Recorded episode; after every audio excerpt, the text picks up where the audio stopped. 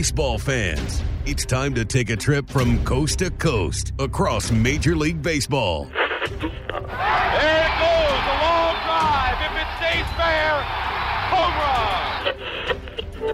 One strike away. Sandy into his windup. Here's the pitch. Swung on and missed a perfect game. Fly ball deep left center. Grissom on the run. Yes! Yes! Yes! The Atlanta Braves have given championship. Listen to this crowd.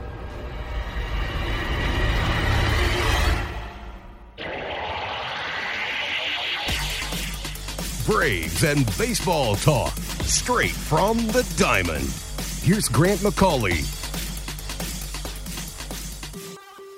Hello again, and welcome to another episode of From the Diamond. As always, I'm Grant McCauley, and it's time for another look at what's been going on with the Atlanta Braves. We got a lot to get into, both with what happened on the recent road trip, another extension to a key member of the Braves, and what's ahead for Atlanta as they look to close out the month of September and punch their ticket to October once again with a fourth consecutive National League East Division crown.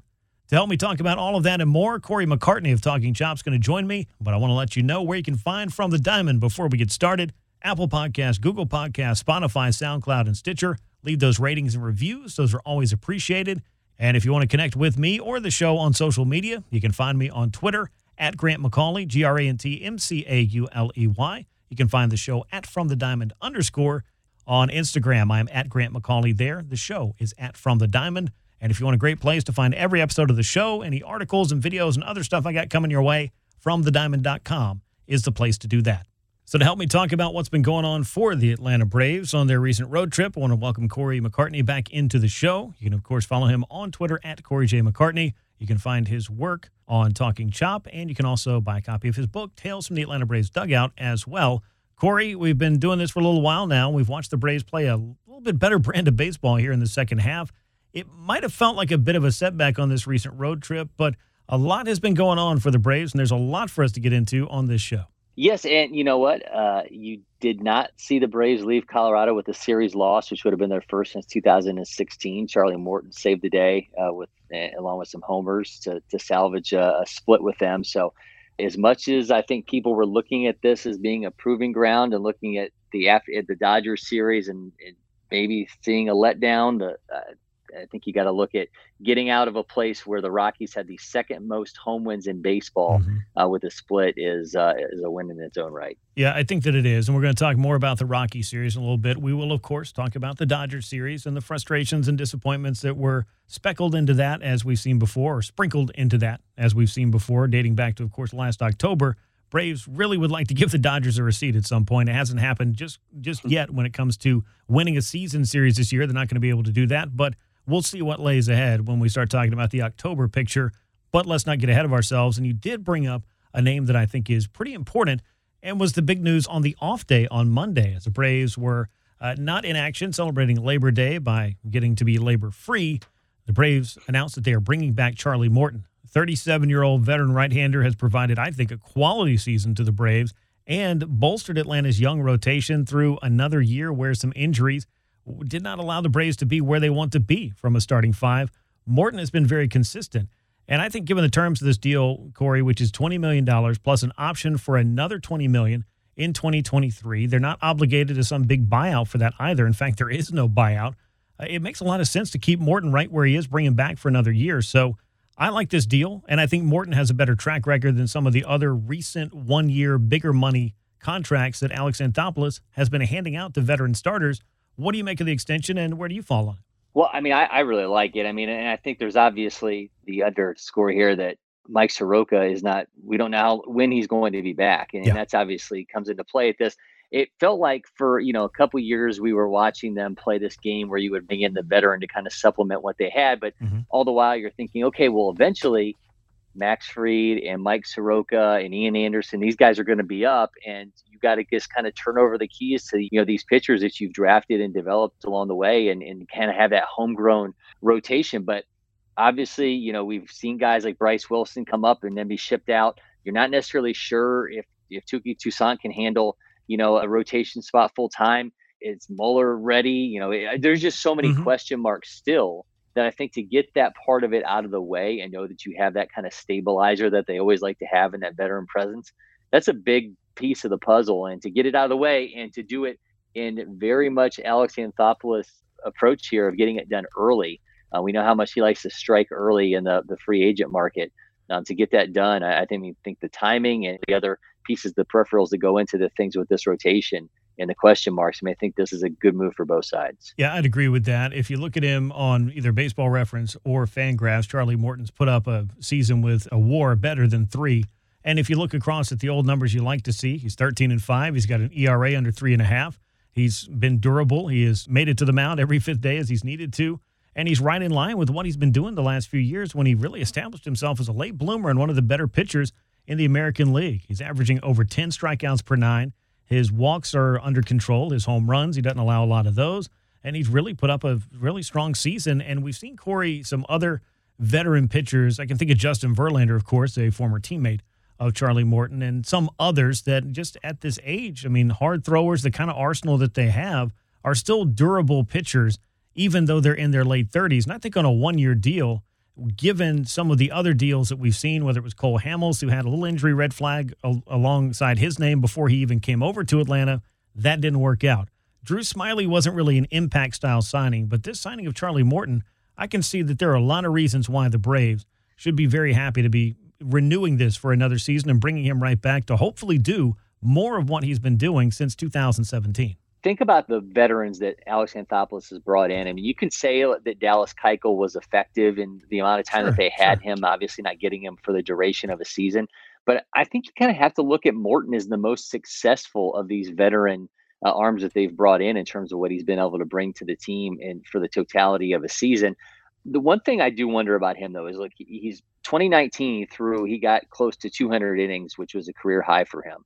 And then you're looking and that that happening at age 35 now he's 37 he's you know trending towards what getting about 180 to 190 innings mm-hmm. this year. Plus the postseason. um, plus the postseason.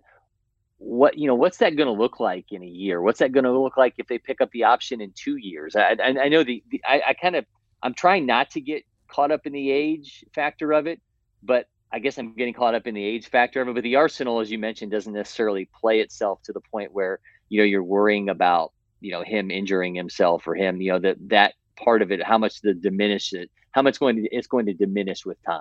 He's not necessarily of that ilk. I think yeah obviously you know the the fastball velocity has been pretty consistent for him the past few years. I've you know certainly gets a lot out of the, the secondary stuff. The curveball is is elite. So i don't necessarily know if that's a roundabout way of me saying i, I wonder if father time's going to catch up and are mm-hmm. the braves going to be on the wrong end of that um, but we've seen the innings obviously pick up for this guy. W- last year, notwithstanding, we've seen the innings pick up for him quite a bit in the late stages of his career. Yeah, it has, but I think that also speaks to. I mean, there were some injury setbacks for him quite a few years ago before he went on his run with the Houston Astros. Because I remember when Charlie Morton signed with the Astros after spending a season with the Phillies in which he made just four starts. He got a multi-year deal there, and a lot of folks looked at that and said, "Why are you giving multiple years to Charlie Morton?" Well, the Astros were on to something because all he did was establish himself as a top flight starting pitcher for them and then go to Tampa Bay and do more of the same. So I think really when I, I look at Morton, and you have to look at the age, I think, and have a natural instinct to wonder how long is this going to last. But at a one year deal, with the ability to bring him back again after that, if you like the way that things are going, and clearly Charlie likes the way that things are going, that's the kind of deal that makes sense, I think, for both sides. And you're not tying yourself to an albatross kind of contract where, hey, we just gave too much money to Charlie Morton. He got hurt in the first year. Now we got to pay him for two more years or something crazy like that, or give him an additional $15 million in the buyout. Kind of like what the Phillies ended up getting stuck with with Cliff Lee at the back end of his career.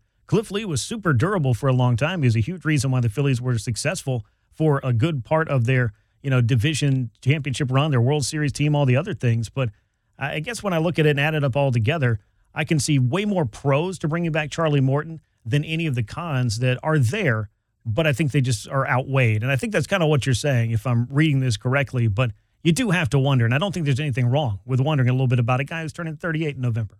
Exactly, and, and look at I mean look at the names that are on the, the list for the free the, the potential free agents. Uh, you know, if guys opt out of deals and whatnot going, this this figures to be a really interesting veteran pitcher market, and I think the fact that you got to give Alex Anthopoulos a ton of credit here that he went out and, and and got that out of the way now because you know guys like Zack Greinke, Verlander, mm-hmm. you know mm-hmm. Clayton Kershaw, Scherzer could you know could be out there. Uh, Marcus Stroman. I mean, there, there's all these names are going to be part of the potential 2022 free agent class for starting pitchers. Yeah. All the while amidst the CBA negotiation. So I think to go out and get that part of it done now with a guy who's obviously comfortable being back in Atlanta and, and being in this role. I mean, it just uh, again to keep saying it makes a ton of sense. It makes a ton of sense, I, I, think, for for both of them. One for Morton to not have to sit back and and potentially sit through what could be a really uh, rocky, interesting uh, off season, depending on your perspective.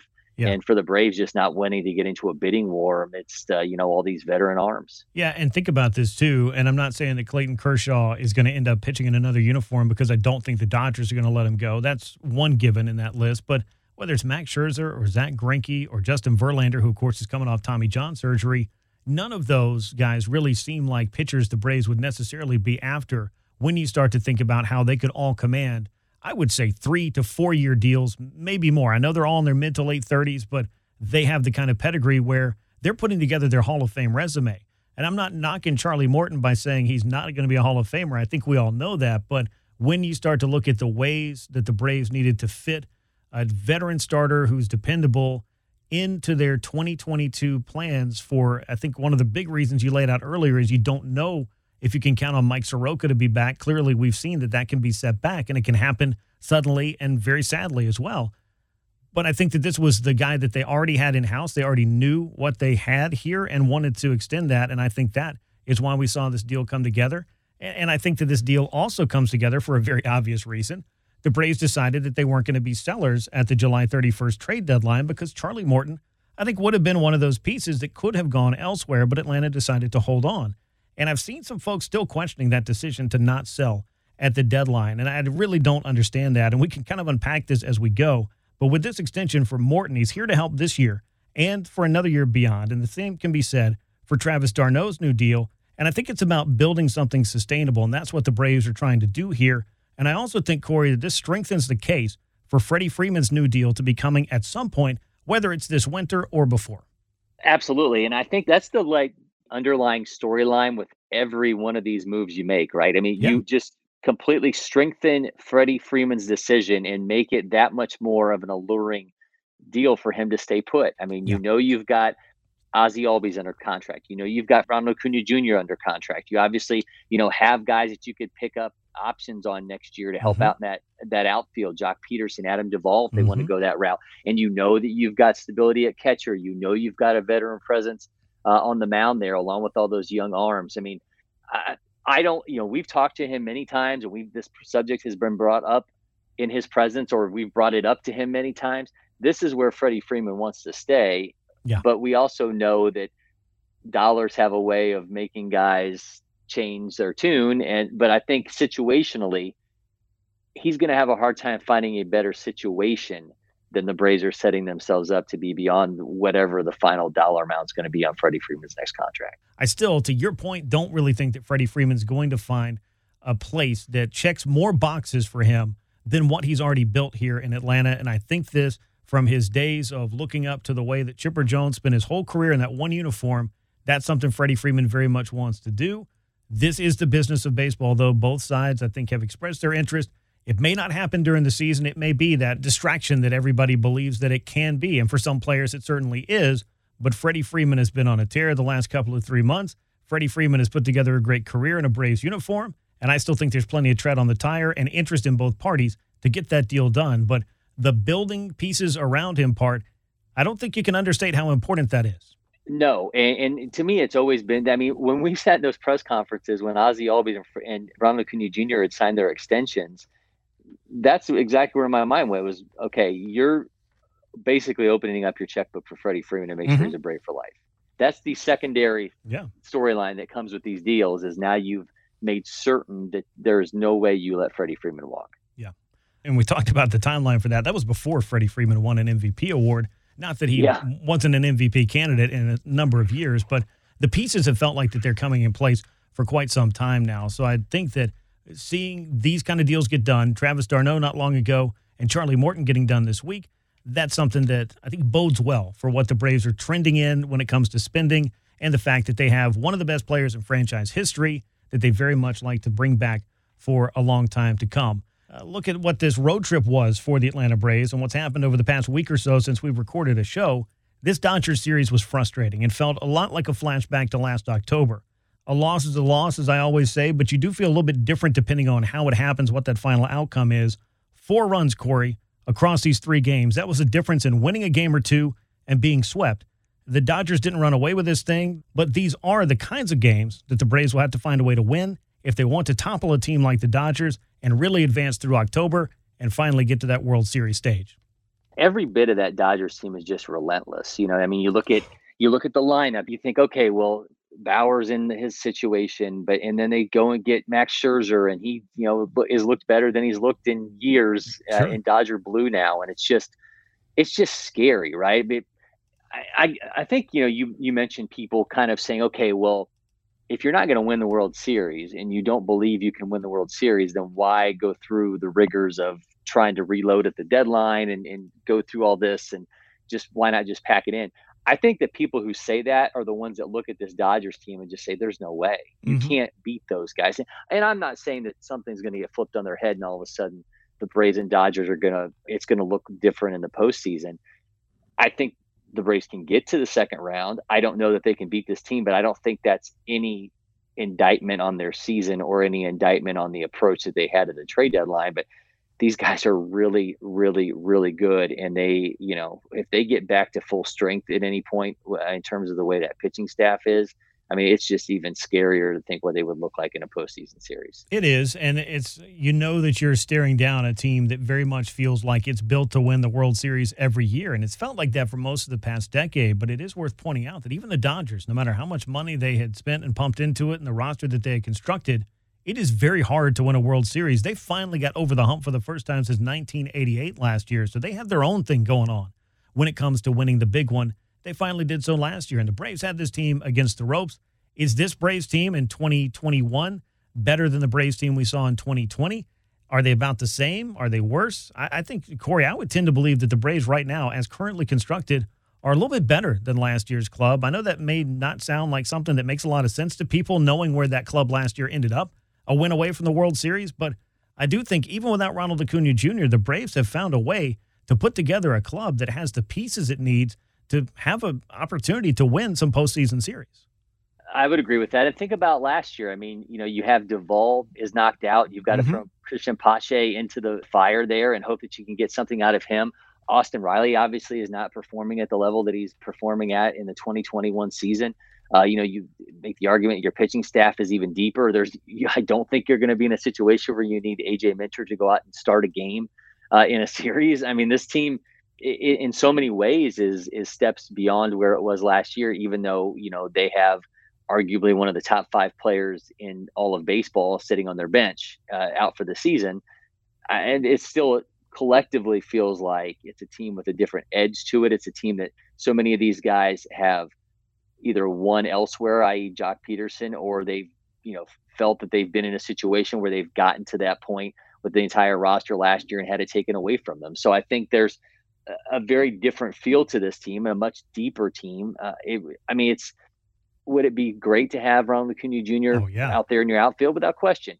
But you can't tell me that that it, you know that this team doesn't have fewer holes than it had last year, even without mm-hmm. its best player. Yeah, overall, I think there's just more quality depth there. And I think Alex Anthopoulos told someone on MLB Network Radio a few weeks ago it wasn't necessarily about finding a way to improve upon having Ronald Acuna Jr. than losing him. It was about raising the floor on the level of player that they were putting out there. They just didn't have people that could step up and be quality everyday contributors. And they really took care of that by going out and throwing some numbers at this, not just quality numbers in terms of guys who have been producers in the past, but guys that have come in and done exactly what the Braves have needed them to do as they've come over. And we'll talk a little bit more about some of those guys here in just a moment, but I want to wrap up this final road trip for the Braves, which also took them not only out to Los Angeles, where they lost three close games, but also it took them out to Colorado, which was a series, Corey, that I felt like was a little bit of a trap for the Braves, perhaps.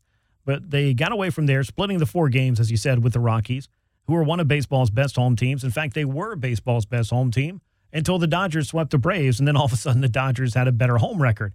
I can handle a sweep there in Los Angeles, but the Braves, they need to do what they've done so well in the second half. It started with splitting that series in Colorado, but now it's come home and beat the teams they're supposed to beat in order to hang on to this NL East lead. Yeah, and look, one of the things I got most hung up on during this uh, Rocky series was not the fact that you're losing games on the road against, yeah. as we mentioned, one of the best home teams in baseball. It was Ian Anderson, right? I mean, you're thinking about consecutive appearances for him now without a strikeout. He mentioned in that Rocky series that he just couldn't get a feel for the fastball. I so Paul Byrd told me one time. Everybody talks about how when you're in Colorado and you're trying to find a grip on the ball and things aren't working for you, maybe you overcompensate, you know, in your secondary pitches because you're not getting the kind of, you know, the reaction that you're used to having.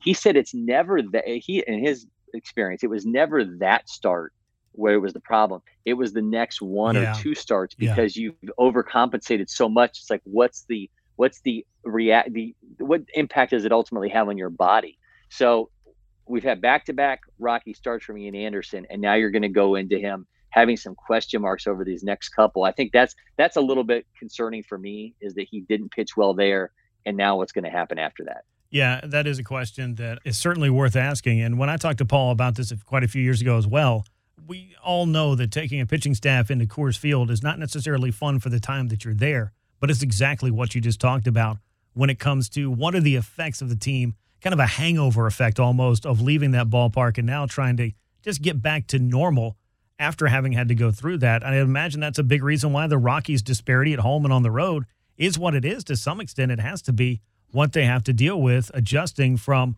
playing at that mile high location that they're at and then having to go all over the country and just play a different kind of baseball.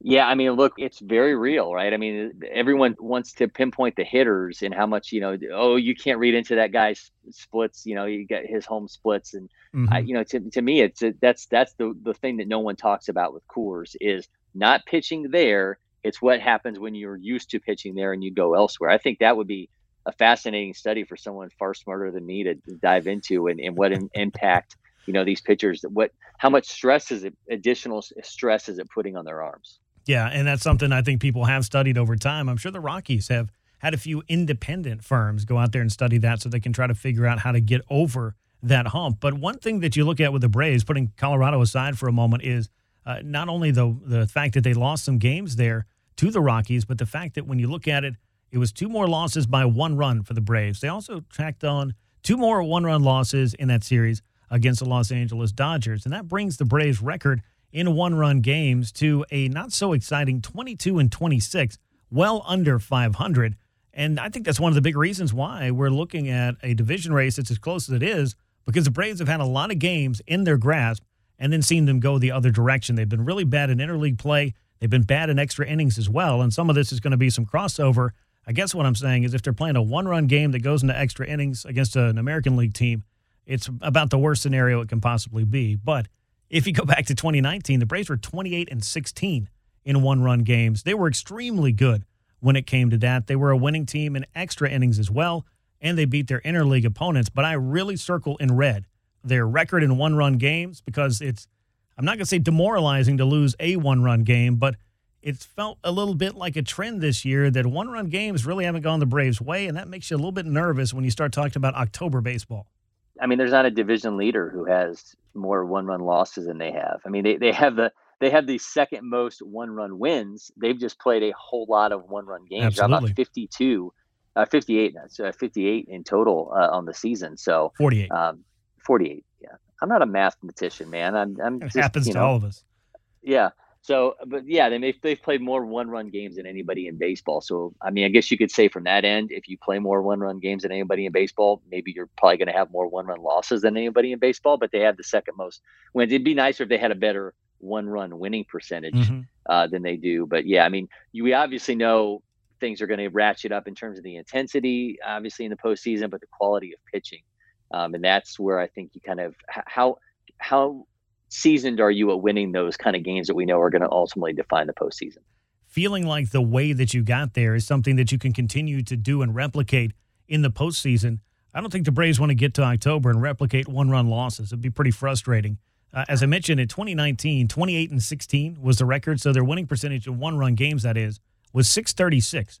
Their winning percentage in one run games this year is 458. So about a almost a 200 point swing on winning percentage. So to your point, Corey, yeah, they would like to win as many, no matter how many one run games they play, they'd like to win more of them than they're losing. But that has been very tough for the 2021 Atlanta Braves to handle. Now, as we're looking at Colorado and the things that went right there, one of them was the return of Ozzie Albies. And he wasn't gone for long, but he had that injury scare against the Dodgers. Then he came back to put on that power display up in Coors Field. Thankfully, he avoided any major damage when he fouled a ball off his leg and was forced out of Tuesday's game. Albies was back in action in Colorado. He's homered in three straight games. I think the Braves have shown an ability this year to overcome injury, but are extremely fortunate that they don't have to do so again here. Ozzie Albies would be impossible to replace at this point in the year. Oh, without question. I mean, he's got four home runs in his last eight games. You know, over a thousand OPS in that time period. Mm-hmm. Um, you know, we had talked before about just kind of how out of sorts he had looked being in that leadoff spot. It just whether he was pressing or whatever you wanted to get into in terms of the reason behind it. But a guy who produces extra base hits better than nearly anybody and leads all of second basemen uh, in extra base hits since his first full season in the league. Um, you know, has been an absolute tear. And you know, you and I have both mentioned this, me in articles and Talking Chop, you on Twitter as well about this team and getting to 25 home runs from everybody in that infield, and mm-hmm. now it's a reality.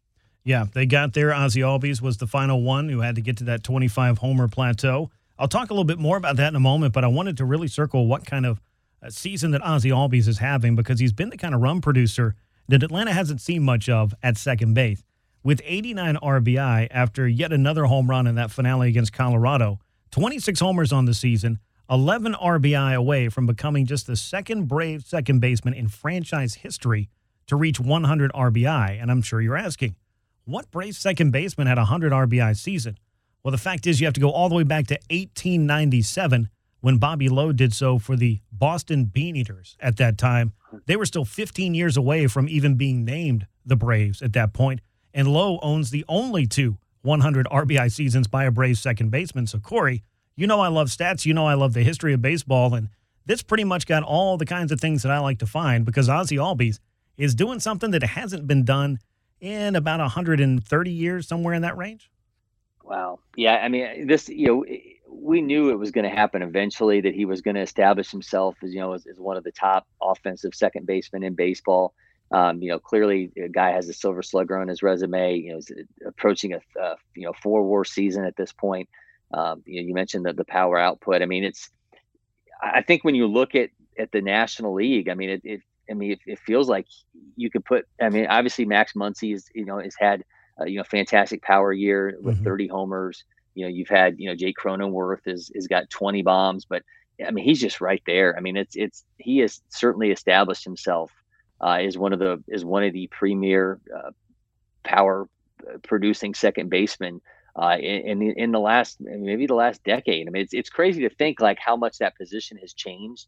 You know, where you know from a, a stature standpoint, we know he's never looked like a guy who could do that. But when you you know you shake his hand and he's going to rip it off your arm, I mean, but that ridiculous grip. I mean, this is a guy that, that very much it was made for this moment, and uh, you know, it's it's it's it's been fun. We've talked about it many times. Mm-hmm. I've talked about it many times about watching these young guys grow up and, and become you know these players that they were envisioned to be when they came into this organization and to watch his growth i mean to, to, establish himself in this way has been a lot of fun. And keep in mind he's only in his age 24 season. Another yeah. note about those rbi he's got 89 of them on the year. That's the most by a brave second baseman since 1973 that was when davey johnson hit his 43 home runs. He had 99 runs batted in that year.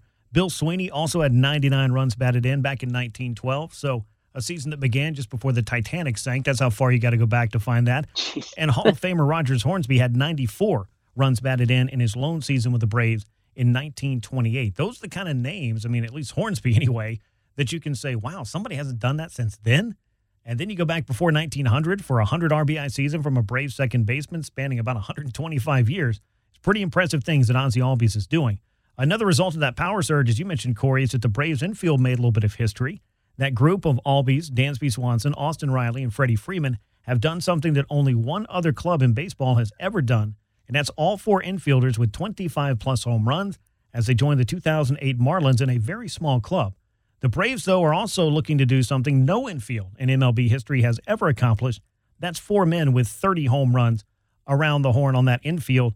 And again, a little over three weeks to get it done. Corey, I know that this is just one of those stats and one of those quirky things that's just kind of working out this way. But when you really stop and think about how much baseball has been played since, you know, the 1870s, the fact that this has never happened before says a lot about the production the Braves are getting from their infield from third to first and think about from the end of not having Ronald Acuna Jr., who was yes. stopped at 24 home runs at his injury. Think about you know the fact that you don't have you know Marcell Ozuna, who you know if you if you look at his you know production over uh, you know his full uh, his seven full uh, mm-hmm. seasons, he averaged 27 home runs during those seasons.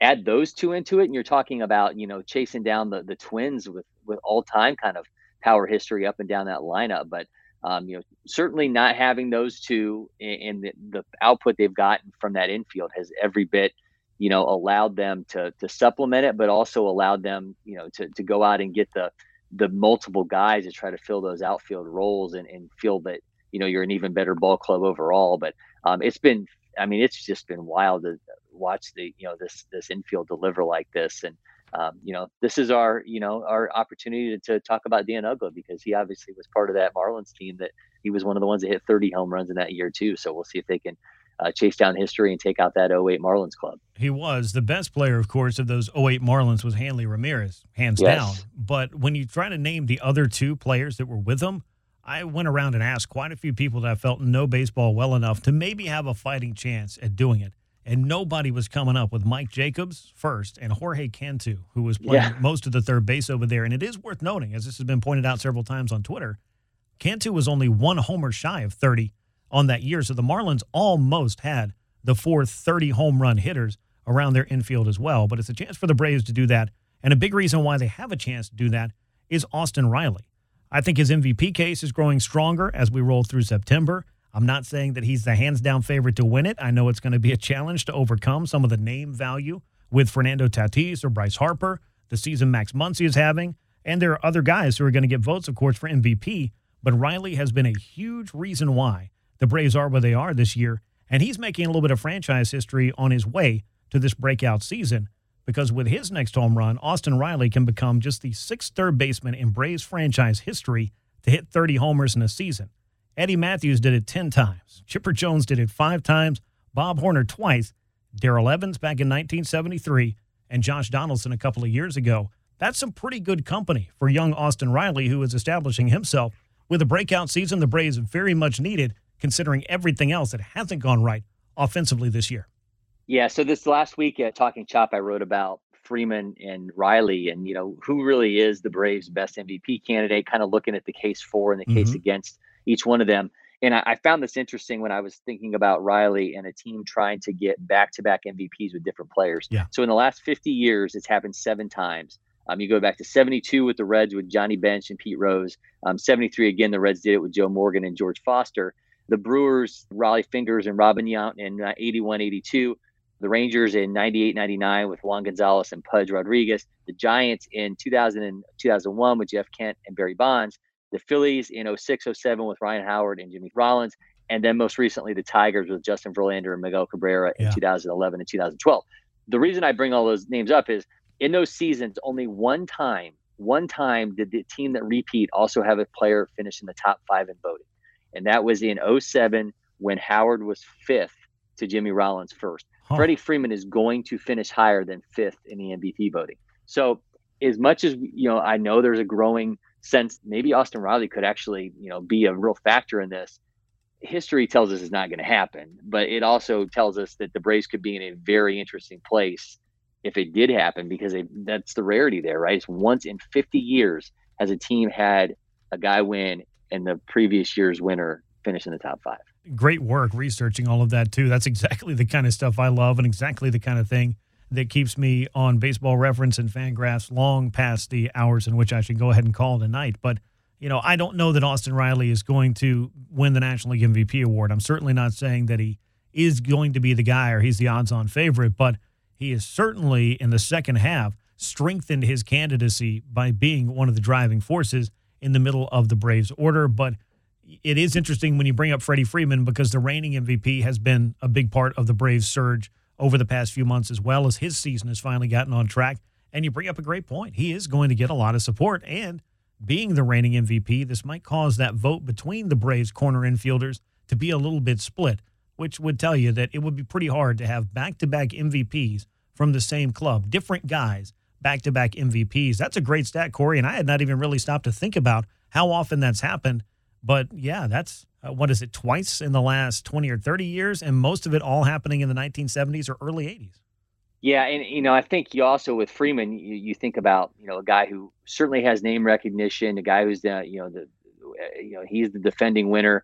I, I kind of I always think about the MVP because I'm a I'm a Heisman Trophy voter.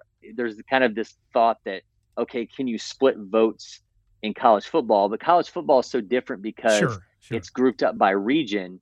When you know in we're obviously not doing that in you know in MVP voting or baseball's awards because it's based on percentage of you know the awards that you're the uh, the votes that you're getting and you know you it's it, I think it's a reality because you only have so many spots on uh, you know on your roster on your uh, on your ballot and I think that you know that's a real reality of, of splitting votes I think that's why we've we've rarely seen that second guy finish in the top five is because you you build up what's the expectation for you a year later. But I think the difference with this Braves team is that they rebounded along with Freddie Freeman rebounding. Think about back in May. I mean, at that point in his season, having the worst year of his uh, any full season he'd had at that oh, point yeah. in a year, and now he turns it around just as the Braves had, and now mm-hmm. they're you know out in front in the National League East. I, I just think if they win this division and whatever happens with Fernando Tatis Jr., who you know Vegas still tells you is the favorite with Max Muncy second, it's it's hard to imagine that most people aren't going to have that correlation and say, you know what, the leader of this team brought them back to being on top and being back in the postseason. I think that's ultimately to me why you know Freddie Freeman wins out over Austin Riley, who we know has been a revelation. I mean, there was a lot of people that were predicting a breakout for him no one predicted this. I mean, this is beyond the scope of it, what anyone would have thought he would have delivered uh, this year. But um, I just think, in a lot of ways, Freeman is is going to be the one that the the success and the turnaround of this team is going to be tied to. Yeah, I, I, I can't disagree with that. I guess just looking at what Riley did and the fact that even if you were the most optimistic about what a breakout season for Austin Riley looked like, you weren't talking about getting into the second week of September and he's going to be hitting over 300 with an OPS well over 900 on pace for 35 home runs, over 100 runs knocked in, another 90 runs scored, another 30 doubles. His walk rate is up. I mean, a lot of different things have come together for Austin Riley. He's still, I think, a little bit of a work in progress and a guy who is still young and his game can get better over the next few seasons as he really establishes himself as a big leaguer. But again, in your age 24 season, I think that Austin Riley's shown the Braves everything they needed to see and then some. And again, is one of the big reasons why they are where they are right now. Uh, while we're talking about power surges, I want to talk about Adam Duvall, who came over from Miami and has done exactly what the Braves needed him to do. He's cranked nine home runs. He's driven in 26 runs in 33 games since returning in that trade, and he's now leading the National League with 94 RBI this season as of the games of Monday. Duvall's 31 home runs on the year are just too shy of matching his career high 33 set back in his first big league season, or first full season in 2016, and Duvall has hit 47 home runs over his past two seasons. That's 622 at bats. So it's a pretty good ratio and what amounts to about a season's worth of at bats. Corey, we knew it was going to be hard to replace the power of Ronald Acuna Jr., but Alex Anthopoulos threw together some pretty good deals for Duvall, for Jorge Soler, and Joc Pederson to get the job done. Oh, without question. And you know, if only Duvall had hit all those homers in a Braves uniform, right. we'd be talking about even more uh, insane overall power coming out of this team. But you know, we know how much Duvall loves to hit uh, at SunTrust Park. I mean, you you know, you look at anybody who has played, who has had 75 or more uh, at bats as a visiting player, and he has the highest OPS of anybody. Uh, this it's, I mean, it's it's incredible what he's been able to do in that ballpark, and he's you know certainly been doing it again in a Braves uniform. I mean, that's why I love the comment that Anthopoulos said on trade deadline day. He was like, you know, the fact that we don't have to play this guy anymore is, is one of the wins here. I mean, he he just does major damage yep. in that ballpark for some reason, and yeah, I mean, and it's fascinating that he uh, not that long ago, you know, he very much looked like a platoon player after his breakout season in Cincinnati, and you know, he's just continually he's one of those guys that it's like you you look at him late in the season and the, and the production sometimes opens your eyes because you don't see it on a night to night basis. Just those big moments from him. Mm-hmm. Obviously, you know, last year he had the three homer games, you know, two of those, but he's just one of those guys that it's just you look at the overall production late in the season, and it's just he's one of those guys you I think in a lot of ways you just take for granted. Yeah, and there's some highs and lows to his game, some maybe some feast or famine, if you want to call it that, which yeah. is not uncommon for 2021 baseball. He's not the only guy that's dealing with that kind of thing. As I look at Adam Duvall overall, and you mentioned how good he is at Truist Park, and I've made that meme, my own meme, the Duvall Field one. It feels like Adam Duvall and Truist Park were just made for each other. So getting him back from Miami and being able to plug him in and have him in a position where he can help you make up for some of the loss that you experienced with Ronald Acuna Jr.'s production. And as you mentioned, Corey, also still trying to find a way to kind of patch that outfield together after losing Marcell Ozuna some months ago and not really getting anything out of your center field position to speak of. That's why this trio of outfielders, plus Eddie Rosario, who we've just seen come over, have a chance to give the Braves that depth. We haven't seen as much from Rosario as we've seen from Soler, and certainly what we know of Duvall. And we've had Joc Pederson around here since the middle of July. He got here before anybody else did, but it's a great group that all around gives the Braves enough depth to be able to mix and match and have the kind of production that they need. And Adam Duvall certainly is a big part of that. So, as we wrap up here, I want to take a look at what's happening for the Braves and the rest of the National League East going forward over the next week or so as Atlanta tries to hold off both the Phillies and the Mets. It's a great time for a nine game homestand that features some struggling clubs that Atlanta needs to handle business against. You've got three games against Washington, three games against Miami, and three games against Colorado. Now, the Rockies are a totally different team on the road, so this is where the Braves need to simply win the games they should because a long road trip that starts with the Giants and includes a stop in San Diego is waiting for them before they close out the month, Corey yeah, this is a, a, time period where certainly you need to pad your division lead while you can. I mean, you've got, you know, the next couple days, the Phillies are still going to be playing the Brewers, so that's an opportunity for you to build some ground there. You need to put that bad taste in your mouth left over, if there's any left over from this road trip, way in the past. Mm-hmm. And, you know, certainly you have a chance to get Colorado here. You know, we'll see. Ian Anderson's going to get two starts during this homestand, so uh, that storyline that I had mentioned, I think, is going to be key to watch here. But beat the teams you can you you should when you can and and you know and, and build that division lead because we know this has the potential you know when you think about that Phillies series is the next to last series uh, of the season uh, still looming there. What is that going to mean to this division race? You can make it almost null and void by taking advantage of a time period exactly like this. Yeah, heading through the games of Monday, the Braves had a game and a half lead before they start this homestand over the Philadelphia Phillies. The Mets have also managed to creep back into a manageable four games. And of course, they have a three game series with the Braves to end the season, do the Mets. So they just want to stick around just in case they have a chance to make this even more interesting. And they are back to 500 on the year as well. Braves have lost six out of 10, while the Phillies have won eight out of 10, and the Mets have won seven out of three. As you look at what they've got coming up, the Phillies facing the Brewers right now, as you mentioned. Then they come home to battle the Rockies for four games. They get the Cubs for three games. Then they hit the road for a head to head matchup with the Mets. As for New York, the Mets will be taking on the Marlins in Miami before they come home to host the Yankees for three games and the Cardinals for three games. That's going to be pretty tough, I think.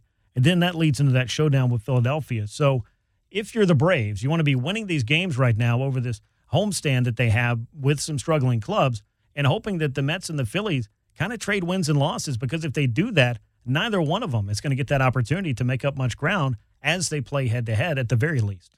And, and, certainly, I mean, the last week has not been good news for the Mets. I mean, obviously, there's some some other stuff going on there off the field, but then you hear Jacob deGrom. If he comes back at all, it's basically going to be to be a glorified opener. Yeah, yeah. There's just a lot of bad vibes going on with the Mets, and then certainly after the Marlins, you've got to face the Yankees, the Cardinals, the Phillies, the Red Sox, and the Brewers.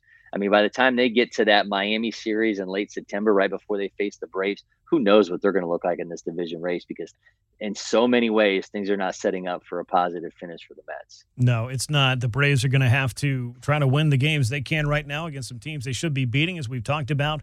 And then, of course, at the end of the season, after the Braves have a nice little road trip, they'll come home and end things up with the three games against the Phillies that you mentioned, Corey, and then the three games against the Mets. So that last week could be very, very interesting. But if the Braves continue to take series one after the other after the other and play at least 500 or better ball on the road, they have a chance to keep an arm's distance between themselves, I think, and the Phillies. And it makes it harder and harder for the Mets because we know this is a time of year where the calendar is not your best friend anymore. You're running out of days.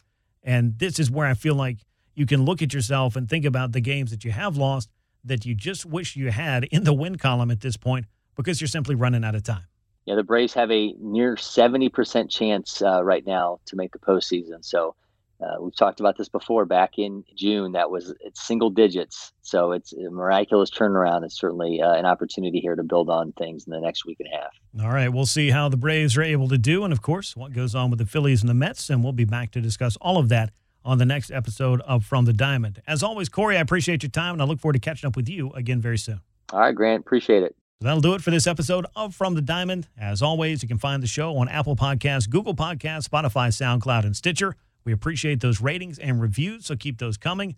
If you want to connect on Twitter, I'm at Grant McAuley. Corey is at Corey J. McCartney. The show is at From the Diamond with an underscore on the end. If you're looking for every episode of the podcast, all the videos and articles and other things I've got for you, FromTheDiamond.com is the place for that. So that'll do it for this episode. As always, I appreciate you making From the Diamond part of your baseball podcast regimen, and I look forward to catching up with you next time as we talk about the Atlanta Braves and their quest to reach October once again. For Corey McCartney, I'm Grant McAuley. This has been From the Diamond, and we'll catch you next time. So long, everyone.